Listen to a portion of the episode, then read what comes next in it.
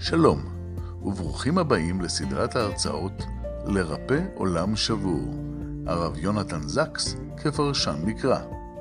בכל שבוע תימסר הרצאה אקטואלית על פרשת השבוע, עם תובנות ופרשנויות לדרכו הייחודית של הרב זקס, זיכרונו לברכה.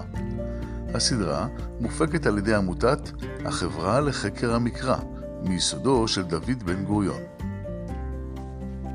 והשבוע, הרצאה מספר 11 תורה ציווה לנו משה, מאת הרב ערן דאום. אנו מאחלים לכם האזנה נעימה. מועדים לשמחה, חגים וזמנים לששון, ברוכים הבאים למפגש ה-11 שלנו, ברוך השם. אנחנו, יש לנו פה את האושפיזין משה רבינו, נמצא איתנו היום מעבר לכל האנשים החשובים שאיתנו. אבל לפני שאנחנו נתחיל את השיעור של הרב ערן, בואו ניתן איזושהי אה, הקדמה קצרה מתורתו של הרב זקס בעניין אה, סוכות והשמחה. ניתן שלוש נקודות. נקודה ראשונה זה שאנחנו רגילים לתפוס את סוכות כחג אה, מאוד מסוים, עם כל המשמעויות שלו, והרב זקס נותן לנו, רוצה להביא שתי הערות מתורת, מה, מהדברים של הרב זקס, אני אשתף מסך, כדי שנראה את הדברים בפנים. ככה. אמ, אנחנו כולנו יודעים שכשהרב זקס מדבר על לרפא עולם שבור, הוא, אה, יש, יש הרבה דברים בזה, והרבה מהתורה של הרב זקס מכוונת למקום הזה של ריפוי עולם שבור, גם במובן החברתי, גם במובן הרוחני. ומסתבר שגם הסיפור של השמחה היא בנויה על הדבר הזה. כלומר, ניתן הקדמה קצרה, אנחנו יודעים שהמילים בלשון הקודש, כל מילה, המשמעות שלה יכולה להיבחן על פי המקום הראשון שבו היא נמצאת בתורה. המילה שמחה, מתי הפעם הראשונה שהיא מופיעה בתורה? היא מופיעה בספר שמות, בפרשת שמות, כאשר הקדוש ברוך הוא שולח את משה להוציא את בני ישראל ממצרים, הוא מספר לו על אהרון ורעך ושמח בליבו. זו פעם ראשונה שמופיעה המילה שמחה. ויוצא מכאן ששמחה היא ביחס לאחר, ורעך ושמח בליבו עליך, שאתה מקבל איזשהו תפקיד. ושמחה היא כלפי האחר.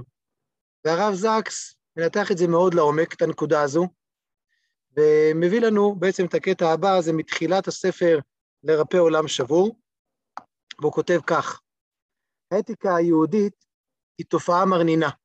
זו אתיקה שמחוברת לקרקע. אם מישהו שרוי במחסור, תנו לו, מצוות צדקה.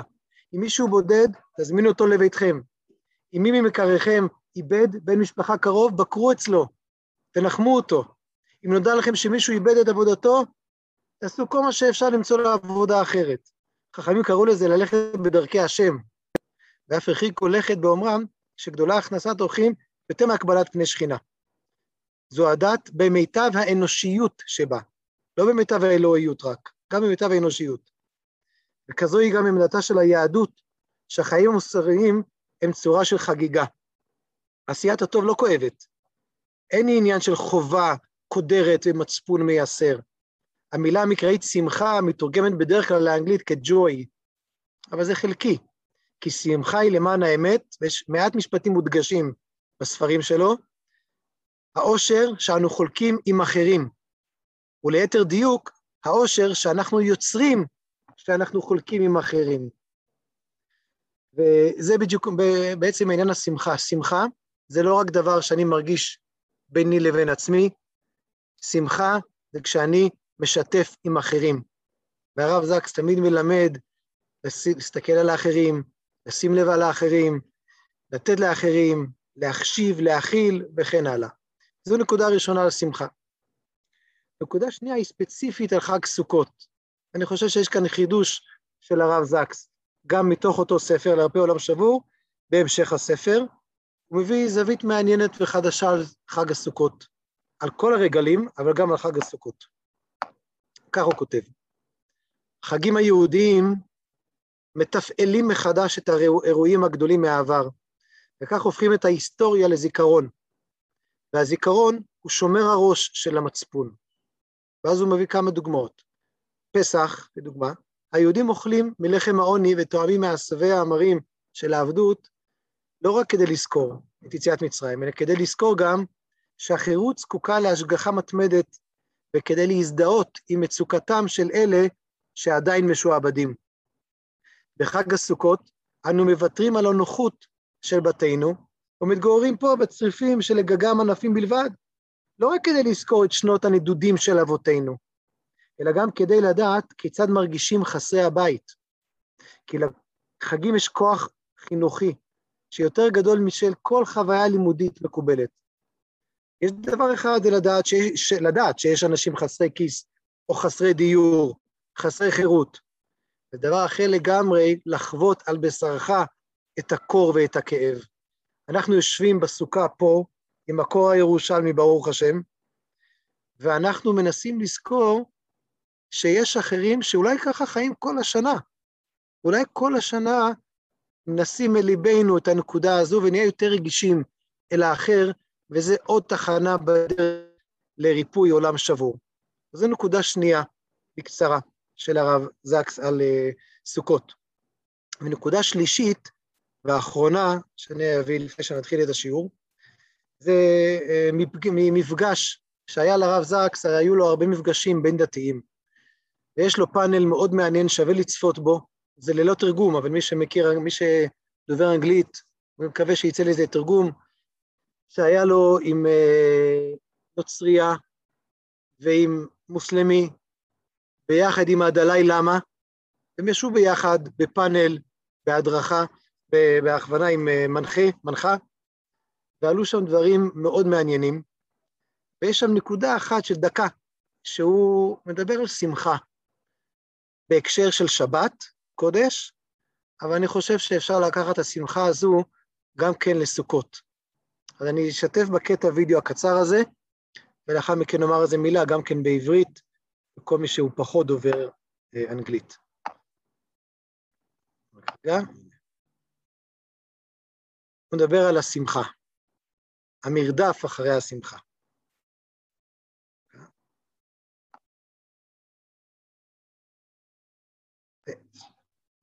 סליחה, סליחה, לא שומעים. רק דקה, סליחה, שיתפתי את הכל. עכשיו ישמעו. סליחה.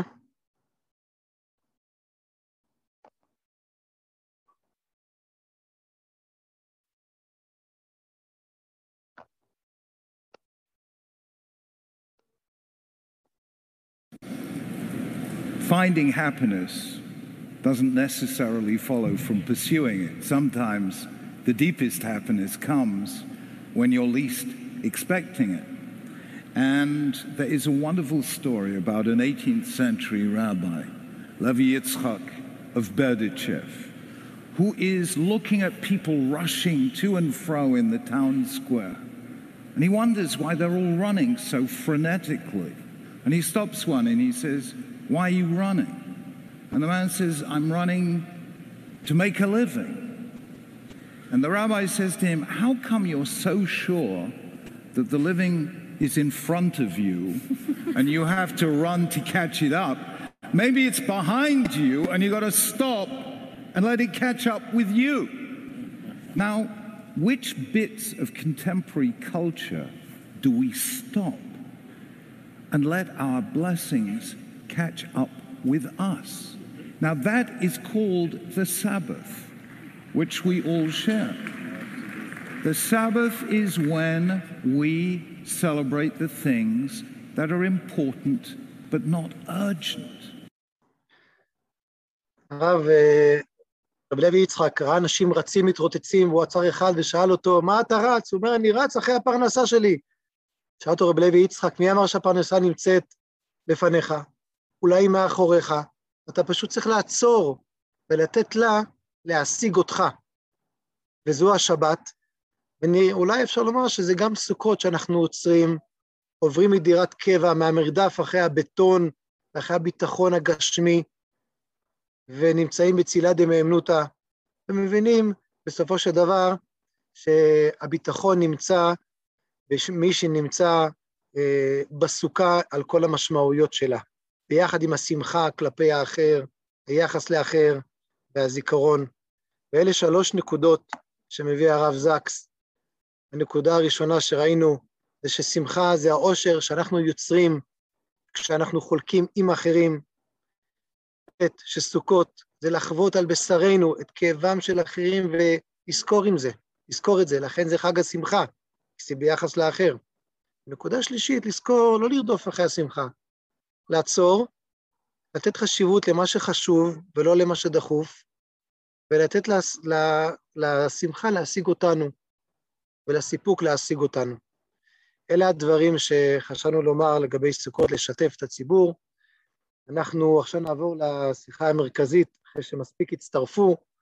אה, אנחנו מודים לרב ערן דאום, רב קהילת השמשוני במודיעין, יישר כוח הרב ערן, מחנך, הספקתי לעשות עוד קצת שיעורי בית, גם מחנך וגם דברים נוספים, יישר כוח ותודה מראש על הדברים הנפלאים. אה, תודה, תודה הרב אמיר, שימחת אותנו. אה, אז אני אה, מבקש אולי לתת איזו הקדמה קצרה למה שאני הולך לדבר היום. אנחנו נמצאים בחג הסוכות שהוא חג צאת השנה. אני הולך להגיד דברים שהם אולי, אנחנו מתעסקים קצת בסיכומים.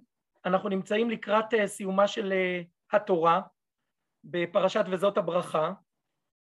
וגם אני רוצה לומר אנחנו רגע לפני סיכום של אה, שנה לפטירתו של הרב זקס. ממש אה, בחול המועד סוכות אנחנו עוד יומיים אה, מציינים 11 חודש לפטירתו והוא נפטר בין לך לך לביירה ו... ואז אני משער שבמובן מסוים הדברים שאני אומר היום אולי הם גם קצת דברי זיכרון אז יהיו הדברים גם לעילוי נשמתו. ומצד שני הסדרה הזאת אני חושב אה, היא עדיין רק בפתיחתה, אה, נמצאים בשלבים ראשונים שלה. אה, ובאמת יישר כוח גדול לחברה לחקר המקרא ולישראל. ואני מאחל לה ולסדרה כולה להמשיך וללמוד גם מתורתו של הרב זקס ובעקבותיו. ו... וזה היה, זאת תהיה הפתיחה הראשונה. דבר שני שאני רוצה לומר זה שהכותרת הכללית של הסדרה זה שהרב זקס כפרשן המקרא. ואני רוצה להגיד שני משפטים על, ה, על המפעל הזה. כי בגדול כשמדברים על פרשנות התורה אפשר לדבר על שתי מגמות של פרשנות. יש פרשנים שזה המקצוע שלהם, הם עוסקים בניסיון לפצח מה כתוב בתורה, להבין את הפסוקים, להתאים אותם, להקשות ולפרק בין מילים ומשפטים ופסוקים ומקומות שונים בתנ"ך, כי המטרה היא להבין מה כתוב. ו, וזו ודאי לא האסכולה אה, שנמנה עליה הרב זקס. הוא לא עסק בפרשנות כמקצוע הוא עסק בפילוסופיה ובמובן הזה הוא מצטרף להוגים גדולים אה, מחשבתיים שהמקרא היה עבורם איזה כר רעיוני כדי לשאוב ממנו ולעגן בתוכו את הרעיונות המחשבתיים העמוקים שקשורים לאלוקות ולעולם ולאדם ו... וזה המפעל שלו. עכשיו זה נראה לי אה, דבר אולי פשוט ומובן מאליו אבל אני צריך להגיד את זה בתחילת דבריי אולי קצת ב... בהתנצלות אפילו בשתי התנצלויות. אה, הרב זקס שבאמת ידיו היו רב לו בין שועי עולם במשך עשרות שנים פרץ לתודעה הציבורית הישראלית וגם ההיכרות שלי איתו היא רק מהעשור האחרון והעשור האחרון הוא אחרי שכבר סיימתי את הפרק הישיבתי הלמדני שלי. הוא לא היה בין מוריי אה, בשלבים שבהם ככה הצבתי את, אה, את אה, השקפתי ולא עקבתי אחריו לפני כן. באמת הוא עשה קודם כל איזה אקזיט בחוץ ורק אחר כך הוא עשה shift ועשה את, ה, את כל הפריצה שלו פנימה לתוך העולם היהודי וההיכרות שלו בתוך העולם היהודי, כלומר מבחינתנו כקהל, וכיוון שכך, אז חשוב לי לומר שאני לא בן בית בתוך כתביו, ולא גדלתי בהם, וודאי שחלק מן הספרים שנכתבו אנגלית היא לא שפת האם שלי, ואני צריך להיות אז לכן מספיק הגון בתחילת הדברים כדי להגיד שאינני בקיא ורגיל, ויכול להיות אולי שאני גם שוגה במובן מסוים בהבנת דבריו, אם כי כאן צריך לומר, וזה לא כל כך להגנתי, כמו בעיקר לזכותו, שההוראה שלו היא כל כך אה, ברורה ומש... ו... ומסודרת. הוא מורה כל כך גדול, שאני משער שהדברים אה, אה, יהיו כן מכוונים אל האמת שלו, וזה אולי עוד, עוד סיבה להתנצל, כי כשבחרתי את הכותרת, והכותרת היא תורה ציווה לנו משה, מורשה קהילת יעקב, אז בחרתי אותה בעל פה. לא פתחתי לפני כן אף ספר מספריו כדי לבחור את הכותרת, והייתי משוכנע שאני אמצא בקלות יחסית התייחסות ישירה של הרב זקס אליה, ואני מודה ומתוודה שלא מצאתי. וכיוון שלא מצאתי, אה, א', אפשר להעמיד אותי על טעותי, ומבינים ממני יוכלו לשלוח לי בצ'אט או אחרי השיעור ולהגיד לי מה לא ראיתי, אבל, ו, אבל אני כן רוצה לומר, וחשוב לי להרגיע, שאם מישהו חושב לעצמו, רגע, רגע, באתי לשמוע על הרב זקס ולא את, ערן, ולא את הגותו של ערן דאום, אז אני ארגיע פעמיים. אני הולך להציג רעיון בעיניי מאוד יסודי של הרב זקס, והדבר השני זה שבעיניי גם אם הוא לא אמר את מה שאני הולך להגיד על הפסוק הזה, אז אני חושב שבתור, בוודאי שהחינוך היה אה, מאוד מאוד בסיסי במשנתו, אני חושב שהיכולת ללמוד מתורתו ולהלביש את הרעיונות הגדולים שלו גם בנקודה שהוא עצמו אולי, אולי לא אמר אותה, אני חושב שזה יהיה רק אה, אה, העצמה של המפעל שלו ולא מוריד, לא מוריד מערכו אלא להפך, רק מגדיל אותה, אז הדברים יהיו בבחינת תלמיד בפני רבו. ו, וזהו, אני חושב שזה אולי מספיק לנו בפרק ההקדמות ומכאן נעבור לעסק, והעסק כמובן עסק התורה ואנחנו מצטרפים לתורה ממש בפרשת וזאת הברכה במילות הפרידה של משה ביומו האחרון. וכשאני אומר מילות פרידה זה כבר לא נאום סיכום, נאום סיכום כבר היה לנו בפרשת וילך. אלו רק מילות הפרידה, ברכת שלום. וזאת הברכה אשר ברך משה איש האלוהים את בני ישראל לפני מותו, ואני שם ככה על הפסוק הזה כבר את היעד שלי, מה אני רוצה להשיג. אני מצפה שבברכת השלום של משה ישתקף משהו שמייצג את משה רבינו, שמייצג את הנאום האחרון שלו, שמייצג את הספר כולו, ספר הנאומים של משה, משנה תורה, ואולי גם משהו שמייצג את כל חמשת החומשים. רק מהנפנוף הזה לשלום, וזאת הברכה אשר ברך משה, כי משה הוא איש האלוהים. וכשאני מחפש, או אני רוצה להבין עכשיו את ברכתו של משה, את דברי השלום שלו, אז אני נמצא קצת בבעיה. חלק מן המילים, קל לי להבין, אני מרגיש בהם מאוד מאוד בבית. אני מרגיש בבית כשמשה רבנו אומר, תורה ציווה לנו משה, מורשה קהילת יעקב. אגב, תשימו לב ליופי, שבערב של משה יש לנו את עיסוק בתורת משה, גם ערב, אה, כמובן פרשת וזאת הברכה, אבל הלילה הזה של האושפיזין של משה, ויצאנו מן האושפיזין של יעקב, ששניהם ביחד נזכרים בפסוק הזה. אז קל לי עם הפסוק הזה, אבל, אבל אה, מסביבו אה, יש לי אה, קושי מאוד מאוד גדול, קודם כל כי אני לא מבין את המילים, ואני אשתף כדי ש, שיהיה קל יותר, קל יותר להבין, אשתף ב... אוקיי?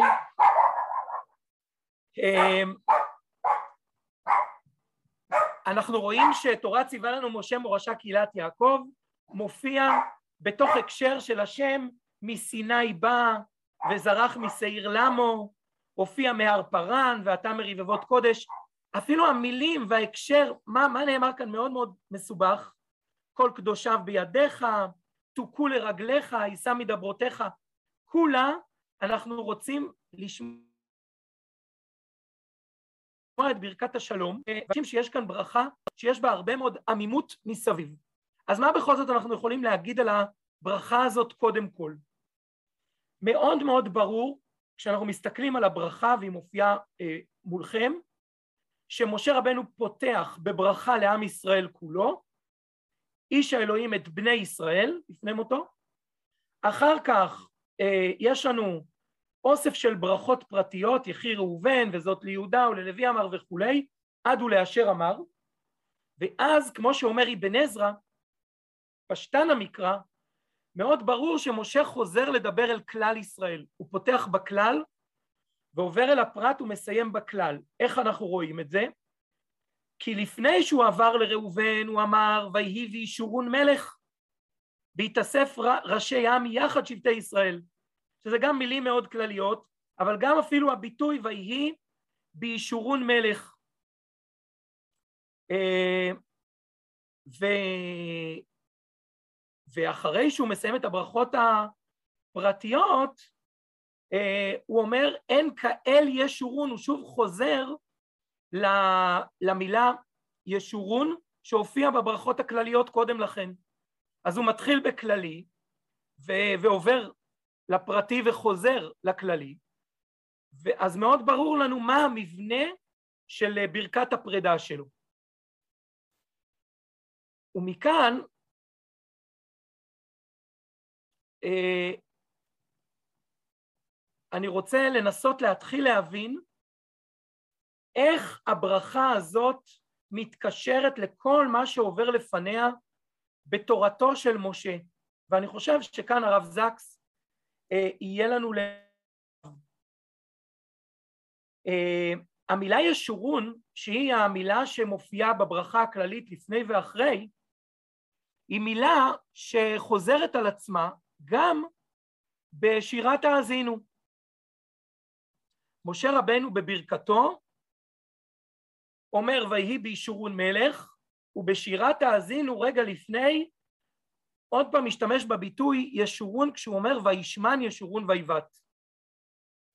וכשאני לוקח את ישורון וישורון את עם ישראל, ומסתכל על ברכתו של משה ועל שירתו של משה, אז אני יכול למצוא המון המון דוגמאות לכך שהשירה ממשיכה אל הברכה, או הברכה היא המשכה של השירה. למשל, מש... בברכה כאן, בברכה הכללית אומר משה אל ארץ דגן ותירוש אף שמיו יערפו טל ובשירת האזינו אנחנו רואים ארץ ושמיים, האזינו השמיים ותשמע הארץ וגם יערפו וגם טל מופיעים לנו בביטוי יערוף כמטר לקחי תזל קטל אמרתי וכך הלאה וישכון ישראל בטח בדד ובשירה קודם לכן הופיע השם בדד ינחנו ובברכה הכללית כאן רוכב שמיים בעזרך ובשירה ירכיבהו על במותי הארץ וכולי. אז, אני, אז ברור לי שברכת משה ממשיכה קודם כל את השירה שנאמרה רגע לפני כן באותו היום. זה דבר ראשון. אבל השירה הזאת היא, ממש... היא בעצם חוזרת עד ימי בראשית. כי הרי שירת האזינו נפתחת במילים זכור ימות עולם, בינו שנות דור ודור. דבר על איזו ראייה היסטורית כללית, מטה-היסטורית. בהנחל עליון גויים, בהפרידו בני אדם, יצב גבולות עמים למספר בני ישראל. הוא מדבר על הבריאה כולה, על ההיפרדות של האנושות, ואחר כך למספר בני ישראל, כי חלק השם עמו יעקב חבל נחלתו. וכשאני מנסה לחשוב על המעגלים שברכת השלום של משה סוגרים, אז אני מתחיל קודם כל ב... בדברים שהופיעו גם בשיג ושיח, נשלחו אני חושב גם במייל אה, לקראת השיעור הזה, זה שמשה רבינו הוא אידיאליסט גדול עד סוף חייו. ובמילים היפות של הרב זקס, אה, הוא, הוא מביא כאן אפילו רעיון בפשוטו של מקרא, שאני חושב ששווה את הדקה של ההתייחסות אליו. שכשהתורה מעידה על משה רבינו לא קהתה עינו ולא נס ליחו, אומר הרב, חשבתי לתומי, כן, תמיד חשבתי שמדובר בתיאור נוסף, לא קהתה עינו ולא נס ליחו, הוא גם הראייה שלו לא התקלקלה וגם הרגליים שלו לא הזדקנו. אבל הרב זקס אומר לא, עד שלפתע קלטתי שמדובר כאן בסיבה ותוצאה. מדוע לא נס לחו, לא נשחק כוח החיות שלו, משום שעיניו לא כהו, הוא לא איבד את החזון הנשגב שהלהיט אותו תחילה. כלומר, משה רבנו מונע עד אחרון ימיו, ב... יש לו איזה passion, יש לו התלהבות גדולה מאידיאל מאוד מאוד גדול. הוא לא מפסיק ללמוד, לצמוח, ללמד, להנהיג וכולי, ואז הוא קורא לנו כמחנך לא להתפשר על האידיאלים, לא להיכנע לתבוסה ולייאוש ולא לעצור, רק כי הדרך קשה וארוכה. וגם כשהגוף מזדקן, הנפש והנשמה נותרות צעירות. ולכן הוא מדבר כן על, ה, על הטוב, על העשייה הזאת, שאולי גם מתחברת אל, ה, אל הטוב, על העשייה ואל השמחה שהוזכרה כאן קודם על ידי הרב אמיר, על חג הסוכות. אבל אני רוצה לומר שהאידיאל הגדול של משה, אני מוצא אותו גם בשיג ושיח, כשאני מנסה לסגור את המעגל של ספר דברים. וכשהרב זקס מדבר בתחילת ספר דברים, ב... על חומש הברית, הוא מדבר על המושג הזה של משנה תורה, הוא אומר איזה מין משנה תורה זה, יש כאן קצת מזה וקצת מזה וקצת מזה, ו- וזה לא רק משנה, זה לא חוזרים על הכל, אלא יש כאן דברים חדשים. אז אומר הרב זקס, אני מצאתי את הפתרון, את המבנה הגדול של ספר דברים, בארכיאולוגיה.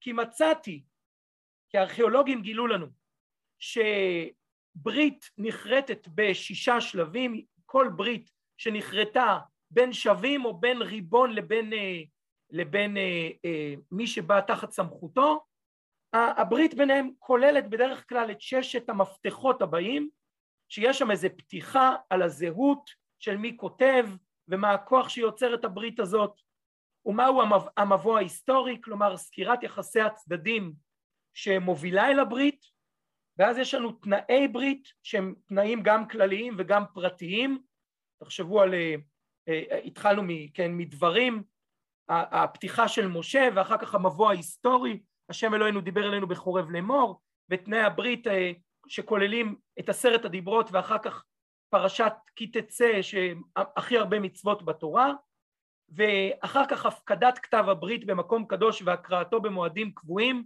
שזה קשור לנו כבר אל, ה, אל מעמד בפרשת כן ראה, שמתחיל לדבר על הר גריזים והר עיבל ועל הברית, ואחר כך סנקציות למפרים וברכות למקיימים, שזה כמובן אה, פרשת אה, כי תבוא, עם הארורים ואחר כך עם הברכות והקללות. עדים לסיכום, שזה האזינו השמיים ואדברה ותשמע הארץ אמרי פי, יש כאן עדות שקיימת לעד. ככה הרב זקס מנסה בתחילת ספר דברים לסכם את הרעיון, ובמשפט אחד מתוך דבריו שהבאתי אותו כאן לפניכם, אומר הרב אה, זקס בתחילת ספר דברים, אומר כך, ספר דברים כולו, ואז הוא מוסיף, המילים שלו, לא שלי, לבד מחתימתו, כלומר אקספט, חוץ מאשר החתימה של שירת האזינו הברכות השבטי ישראל ומות משה, זה בעצם כתב ברית בעל מימדים מונומנטליים. ואז הוא בעצם משאיר לנו, במאמר הזה, איזה פתח. הוא מדבר על כמעט כל הספר, חוץ ממה שהנושא של השיעור שלי היום, פרשת וזאת הברכה. אבל כשהוא מסכם את ספר דברים, באותו משפט, באותו רעיון, הוא אומר כך, מה זה ספר ברית? נקודת המשען של התיאולוגיה היהודית. הוא מגדיר מיזם יחיד במינו. הוא מכוון לגובה עצום, לבניית חברה שתנחיל לבניה מוסר, תשמש מקור השראה לאחרים ותהיה מופת למה שתוכל האנושות בשלמותה להשיג אם תעבוד את האל האחד שברא את כל בני האדם בצלמו. אז יש לנו כאן אידיאליזם גדול של משה עד יומו האחרון שרוצה להניע כן, ולהוות השראה עבורנו לחברת מופת שמחנכת לעבודת אל אחד שברא את כל בני האדם בצלמו. והמשפט הזה שלו, כשאני חוזר ומחבר אותו כעת אל שירת האזינו, שאמרנו קודם בהנחל עליון גויים, בהפרידו בני אדם, יצב גבולות עמים למספר בני ישראל, כלומר שהקדוש ברוך הוא ברא עולם, ברא אנושות, ברא את עם ישראל, חילק את האנושות לגווניה, אני מרגיש שיש כאן איזה קשר שחורז את התורה מתחילתה ועד סופה, כולל, עוד רגע, זה אני עוד מעט יוסיף, את יומו האחרון, את שירתו האחרונה ואת ברכת השלום של משה, וזה מה שאני רוצה להציג כעת. אה, וכדי להסביר את זה, אני רוצה לדבר על רעיון שבעיניי הוא מאוד מאוד יסודי במשנתו של הרב זקס, וזה אה, רעיון שהוא דיבר עליו באריכות בספר שהוא כתב לכבוד השוני, כיצד נוכל למנוע את התנגשות התרבויות, ספר שהוא כתב אחרי ה-11 בספטמבר, הפיגוע במגדלי התאומים, והוא חזר עליו ב, ב, בתמצית יותר והמשיך אותו. האל, האל מול האלימות הדתית. ואני רוצה להסביר לרגע את הרעיון. אה, אולי אני, אני אפסיק אפילו לרגע את, ה, את השיתוף אה, ואדבר על היחס שבין, רגע, אה, אני, אני בלי שיתוף? אתה בלי שיתוף, הרב ירד. אה, לא הייתי עם שיתוף גם כרגע, בעצם אני לבד עם המצגת שלי, אוקיי. אז אני, אני אראה... אנחנו שותפים איתך בכל מקרה. בסדר. אוקיי, לא, כי אני פה קוראת ברית וגם כותב אותה, ו... אבל בסדר. אז, אה, אז הרב זקס מדבר על פונדמנטליזם ואוניברסליות כשני אויבים שונים של האנושות, אבל עם מכנה משותף מאוד מאוד גדול, ואני רוצה להסביר. מצד אחד, כשאנחנו חושבים על ה-11 בספטמבר ועל מה פונדמנטליזם יכול לעולל לאנושות, יש כאן הרי מלחמה, מלחמת דת, שבשמה מחריבים אה, את העולם, רוצים להחריב את העולם החופשי, חלילה. והפונדמנטליזם הוא בעצם שלילת האחר, זה התייחסות לאחר כזר, כמי שלא ראוי לחיים, ובעצם אני מתייחס אולי, כן הרב זקס אומר את זה גם במקום אחר, שכשאלוהים ברא את ה... בצלם אלוהים ברא אותו, אז הוא, לא, הוא ברא אותי בצלם אלוהים, אבל הוא גם ברא את האחר בצלם אלוהים. והוא חוזר על בצלם אלוהים גם כשהוא ברא את אדם הראשון, כלומר את האנושות כולה, אבל הוא חוזר גם על זה כי בצלם אלוהים ברא את האדם בפרשת נוח כשהתורה אוסרת רצח, כשהתורה אומרת שופך דם האדם באדם דמו יישפך, אז כי בצלם אלוהים ברא את האדם, עשה את האדם ריבונו של עולם, אה, רוצה לומר לנו שגם אנחנו בצלם וגם האחר הוא בצלם. והפונדמנטליזם שולל את הבצלם של האחר. הוא רוצה להגיד שהאחר איננו ראוי לחיים. וזה איום אחד על האנושות. אבל יש גם איום שני, והאיום השני הוא אה, איום של האוניברסליות. מה זה האוניברסליות? הגלובליזציה שאנחנו חיים בתוכה רוצה לומר שיש איזו תרבות על כזאת שרוצה שכולנו נחשוב את אותו דבר ונשתה את אותה שתייה קלה ונקשיב לאותה מוזיקה ונהיה חלק מאותה תרבות אנושית כללית גדולה ובעצם באמצעות הרעיון האוניברסלי, הכפר הגלובלי הגדול, אנחנו מאבדים את הזהות הייחודית שלנו. זה איום על החברה כולה, זה לא, זה איום אחר על החברה כולה. איום של מחיקת כל התת תרבויות, כל התרבויות הנפרדות, בן היפה, אומר הרב זקס, שברא אלוהים, כשהוא ברא את כל המינים בטבע ואת כל התרבויות בטבע, בעולם, בחברה, האיום הגדול עליהם הוא שכולם יהפכו להיות אותו הדבר. אז הנה בא לנו מקוטב אחד הפונדמנטליזם ומאיים להכחיד את כל מי שלא הוא, ובאה האוניברסליות ובעצם מנסה להשטיח את כל מה שאיננו היא, או להפוך את כולם למשועבדים אליה, ואז הוא אומר, בין שני הכתבים הללו העולם כולו בעצם אה, אה, אה, חווה כאן שני איומים שהתוצאה שלהם היא כביכול אותה תוצאה.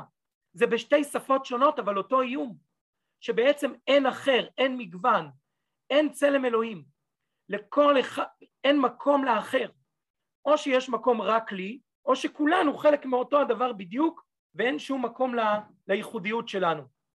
אז ככה או ככה אנחנו נמצאים פה במלכוד ואיך פותרים את הבעיה הזאת, שואל הרב זקס. והוא עונה אה, שכדי לפתור את הבעיה הזאת, הקדוש ברוך הוא יצר יצירה מופלאה שקוראים לה תורת ישראל.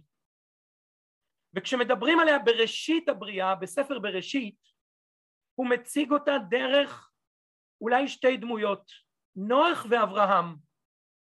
והוא מדבר על כך שאם נוח כורת הקדוש ברוך הוא ברית אוניברסלית, ועם אברהם כורת הקדוש ברוך הוא ברית פרטיקולרית, ברית אישית, ייחודית לעם שלו.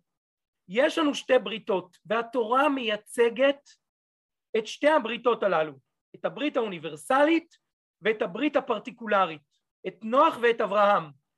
עוד, אם אתם רוצים בתקבולת הזאת, את המוסר הכללי האנושי ואת מה שהרב זקס מכנה האתיקה, התורה והמצוות שהם ייחודיים לעם ישראל. הברית הראשונה נכלל, נכ, היא נחרטת עם כלל האנושות, בתוכה נוח וצאצאיו ושם וגם אברהם הם חלק מאנושות כללית. והברית שנחרטת עם אברהם היא ברית עם עם ישראל. היא תבוא אחרי זה לידי ביטוי בתורת משה. ואם אני ממשיך את ההשוואה הזאת, אז, ב, אז בברית האוניברסלית יש לנו סור מרע. בעיקר חיה ותן לחיות. אל תפגע, אל, ת, כן, אל תיקח את חייו של האחר, שופך דם האדם. זה נוח. אבל בברית הפרטיקולרית של אברהם אבינו, לא מסתפקים בסור מרע. אברהם אבינו רודף אחרי האנשים הרחוקים שמגיעים מהדרך כדי להכניס אותם לתוך אוהלו. יש כאן הרבה עשה טוב. אתה לא רק נמנע מפגיעה, אלא אתה מקריא. ויש כאן שתי הבריתות שבעצם רצות להן ביחד. והפתרון, אומר הרב זקס, לבעיית הפונדמנטליזם אחד והאוניברסליזם מהצד השני, היא תורה כללית של ריבונו של עולם, שהיא נותנת לנו שתי בריתות, ברית אנושית כללית לכל העולם, וברית ייחודית לעם ישראל שאיננה שוללת את כל העולם, אלא מהווה דת ייחודית לעם ישראל. וגם, על, וגם במשבר והברית, הרב זקס חוזר על הרעיון הזה, שיש לנו בעצם, הקדוש ברוך הוא, אה, יש לו הרבה שפות לדבר איתם עם כל העולם, ויש דת שהיא הדת שלנו, הדת הייחודית לת, לתורת משה. אה, אז יש לנו כאן שילוב של שני הדברים הללו, והוא אמור לתת לנו את המענה. איך לא להילכד בשתי המלכודות שיש לנו בפרשת נוח, מצד אחד המבול ושופך דם האדם, ומצד שני מה שהרב זקס דורש כחטא של אה, מגדל בבל, שמנסה להשליט לפי הרב זקס תרבות אנושית אחת כללית, מגדל בבל כזה ש, שנועד אה, להשליט את עצמו, להכפיף את כל העולם תחתיו. ותשימו לב איך במילותיו של הרב זקס על ספר דברים, שכעת אני כן מקווה שהדברים כעת אה, יראו בשיתוף המסך, הרב זקס מחזיר אותנו למגדל גדול אידיאליסטי של משה רבינו, ש... שהוא לא מנסה להשליט את עצמו על פני כל האחרים, אלא לבנות חברה שתנחיל לבניה מוסר, אה, מיזם בגובה עצום, שימו לב לאירוניה, כמו מגדל בבל, אבל לא כפייה על כולם, אלא הגובה העצום הוא בונה חברה שמנחילה לבניה מוסר ומשמשת מקור השראה לאחרים ותהיה מופת לאנושות בשלמותה, שהאנושות בשלמותה יכולה לעבוד אל אחד שברא את כל בני האדם, ואני אוסיף את המילה המגוונים, השונים, רבי התרבויות, בצלמו. יש כאן צלם אלוהים אחד. אה, הדברים הללו מופיעים, אני רק מקרין אותם לרגע אה, בכמה פסקאות שהבאתי, כאן הוא מדבר על הסכנה של האוניברסליות, על ההיפרדות של האנושות אה, בפרק י' שכל הארץ נפרדת ללשונותם ולגוייהם ומצד שני יש לנו את אלוהים שטובע בצלמו את כל בני האדם. הנה שתי הבריתות שעליהן דיברתי מופיע, מופיעות מולכם, והפרטיקולרית, נוח לעומת אברהם, וזה מלווה את האנושות מראשיתה.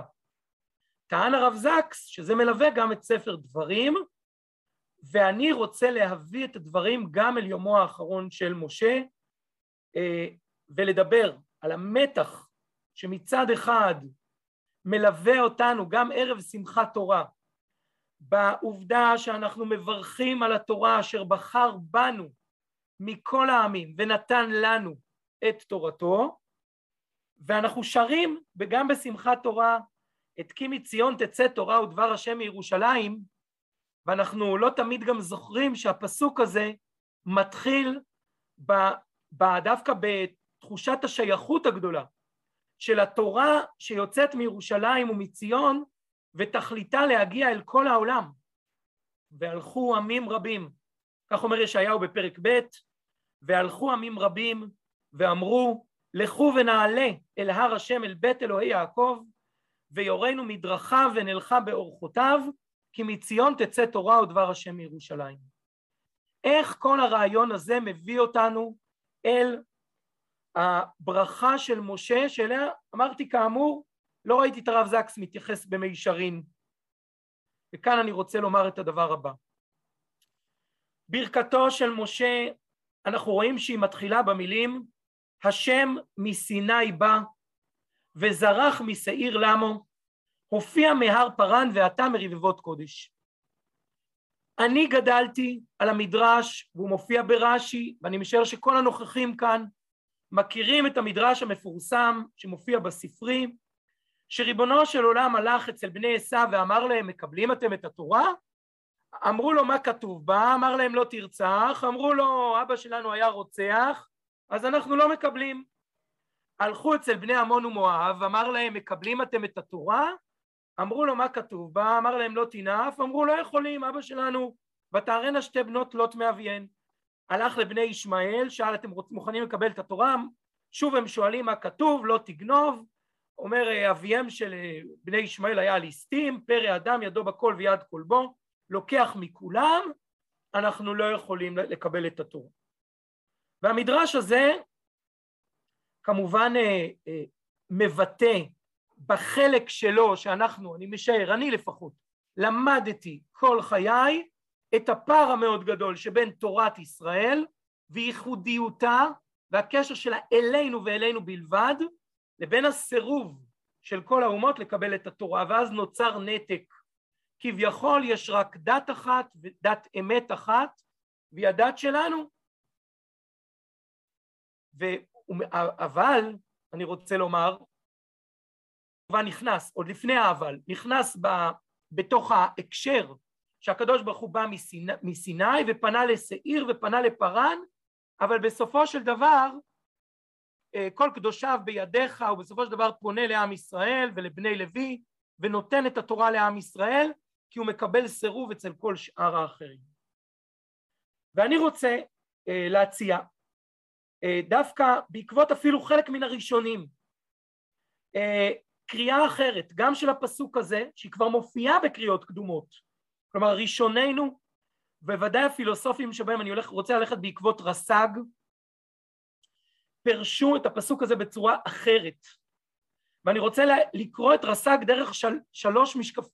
ש, ש, שלושה זוגות של משקפיים. פעם ראשונה כשאבן עזרא מביא דברים בשם רס"ג ואומר אבן עזרא שהעובדה שהקדוש ברוך הוא כל, כל, כל הפרשנים שעוסקים כי אני אבן עזרא עסוק בלנסות לפרש את התורה כדי לפצח את המילים זה המקצוע כרגע הוא לא מבין מה זה השם מסיני בא. אז אומר אבן עזרא בשמו של רס"ג אל תתרגש ממי סיני, מי סיני? זה כמו בסיני הקדוש ברוך הוא בא אל הר סיני ושעיר ופרן קרובים ואז ממילא אה, הקדוש ברוך הוא התגלה בנקודה ההיא. וכשאני קורא את רס"ג באמונות ודעות זה מופיע במהדיר במהדורת תורת חיים של הרב קוק אז אני רואה שלרס"ג יש עוד משהו לומר על זה. הפנייה של מתן תורה דרך הר סיני, אומר הסג, היא בכוונה קוראים לאותו הר בדיוק סיני ושעיר והר פרן, כי אותו הר פונה לזוויות שונות. ההר מקרין, ולכל כיוון שההר מקרין אליו, קוראים להר בשם של אותו כיוון. זאת אומרת, אני קורא את דבריו של רס"ג, כל הר שהוא כנגד עיירות שונות, ייקרא כל חלק ממנו שכנגד אותה העיר בשם אותה העיר. אז הר דה סיני זה כי הוא מול מדבר סיני, ושעיר ופרן אה, שניהם סמוכים, כלומר תחשבו על ההר שיש לו בעצם פנייה בזוויות שונות אל ערים שונות ואני אוסיף עכשיו אל עמים שונים ומההר הזה הקדוש ברוך הוא מדבר לכולם.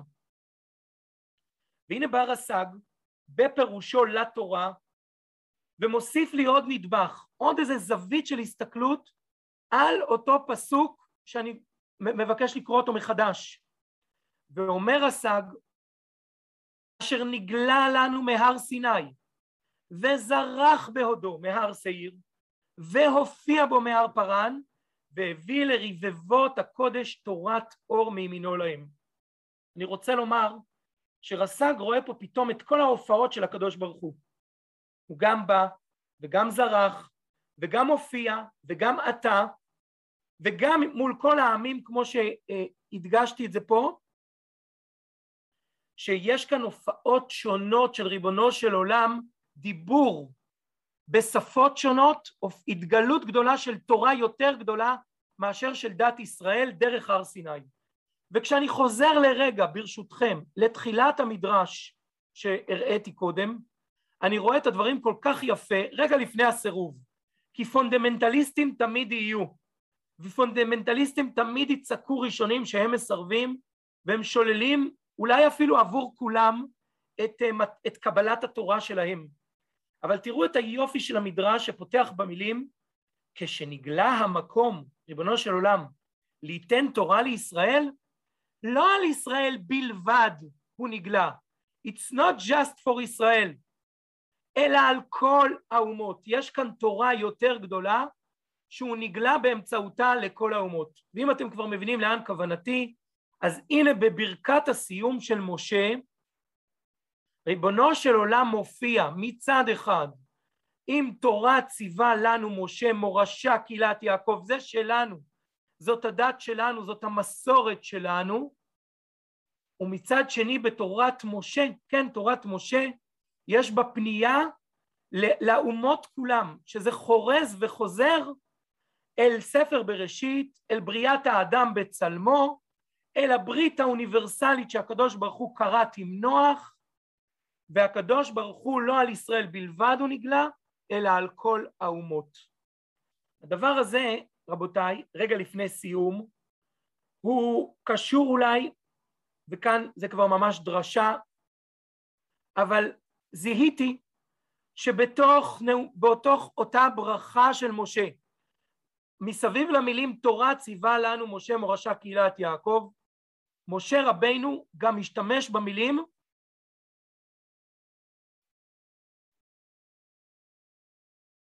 רגע, אני קורא מתוך הברכת, כן?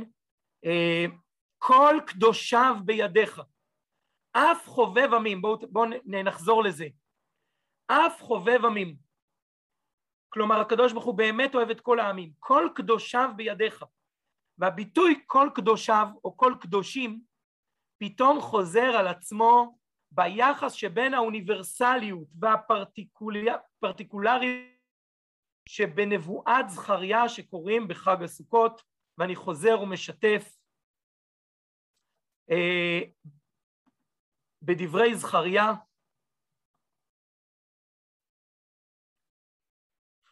שכשמדבר זכריה על כך שהקדוש ברוך הוא יעשה את מלחמתו בגויים, אה, ואז אחרי כן אותה רעידת אדמה אומר, אה, אומר זכריה ובא השם אלוהי כל קדושים עמך והתפר הזה של כל קדושים עמך מופיע ליד מה?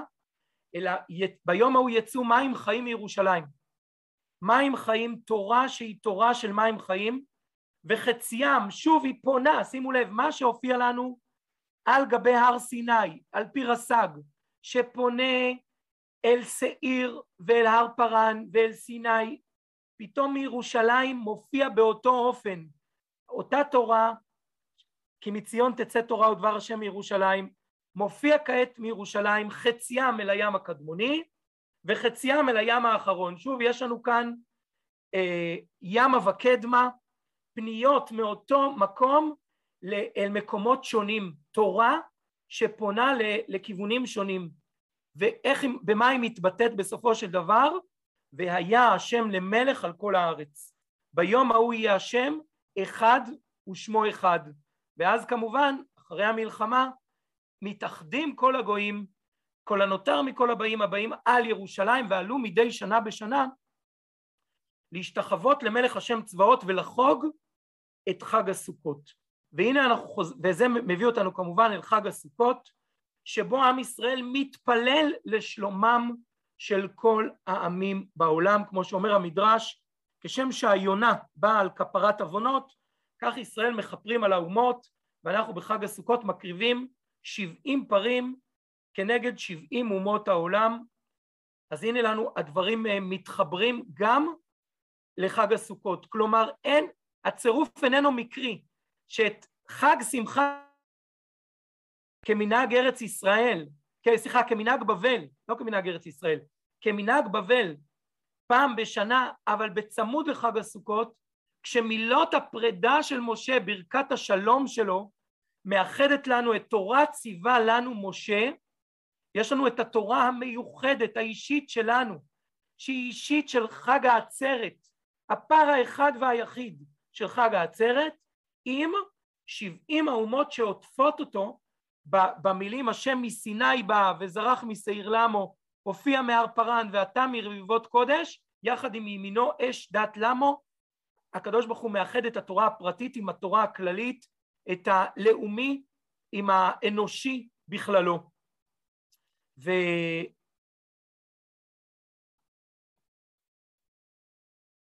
אני עוצר את, ה... אני עוצר את, ה...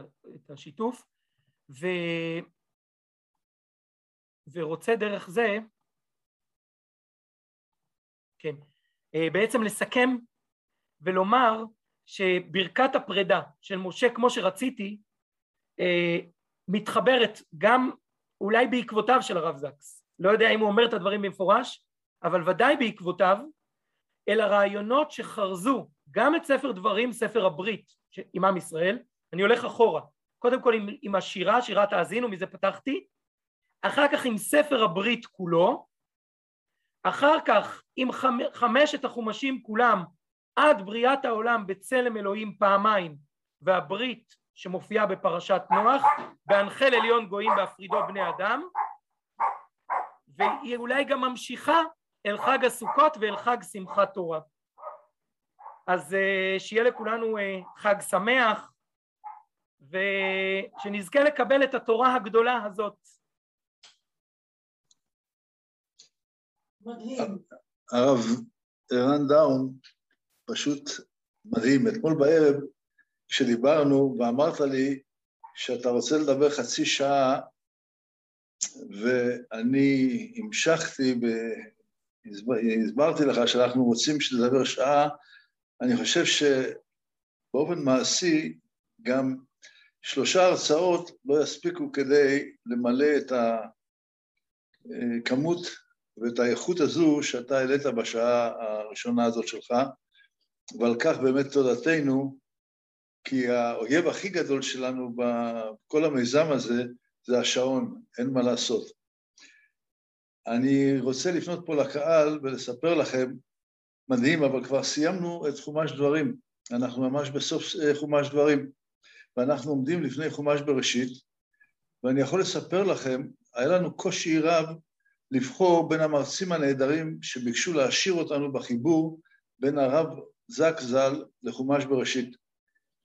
אני מאוד מקווה שביחד עם הרב אמיר דדון נצליח לגרום לכולכם הנאה רבה גם בספר בראשית ובחומשים הבאים. ולסיום, רעיון שהעלה הרב אה, אמיר דדון, והוא, אני רוצה לשתף אותו איתכם, ואולי אתם יכולים לעזור לנו. הרב דדון העלה הצעה להעלות וורט או דבר תורה, הגות קצר ליוטיוב ולפייסבוק ולמקומות שונים במרחבי המרשתת או הרשת במשך שתי דקות את תורתו של הרב זקס. אם יש לכם רעיון ודרך כיצד להקליט את אותם שתי דקות מעניינים מדי שבוע ולעלות ולשתף אותם ביחד עם כל עם ישראל, כמו שעשינו את, ה, את אותו אה, cover page, את אותו עמוד שהעליתי אתמול בשיעור האחרון של הרב זקס ששלחתי אתמול, ובו כתבנו אה, מתוך רעיונות משני חיים משפט אחד שלו, אנחנו רוצים לעשות את זה מדי שבוע ולהעלות לפחות פעם עד פעמיים בשבוע דבר תורה של שתי דקות נוסף למה שכתוב, גם על ידי הרב אמיר דדון, ולשתף בו את כל עם ישראל. אם יש לכם, כל השותפים שלנו פה, דרך איך לעשות את זה, אני אשמח מאוד לשמוע כל רעיון וכל הצעה שתביא לידי מימוש ההצעה, זה יכול להיות uh, מעשי. Uh, דרך סימן רב מאיר, אני רואה שמישהו כתב פה, אני לא הצלחתי להגיע אליה. למרות שיש לי את הטלפון שלה ואת הטלפון של העוזר שלה, אני מודה ומתוודה, אני לא הצלחתי להגיע אליה. אם אפשר דרככם להתחבר אליה, היא אישיות מדהימה, היא אישה עם המון ידע והמון אה, טאלנט, ואני אשמח שהיא תהיה גם שותפה שלנו פה בתוך המערכת הזאת. יש עוד אנשים טובים באמצע הדרך שאפשר להיעזר בהם.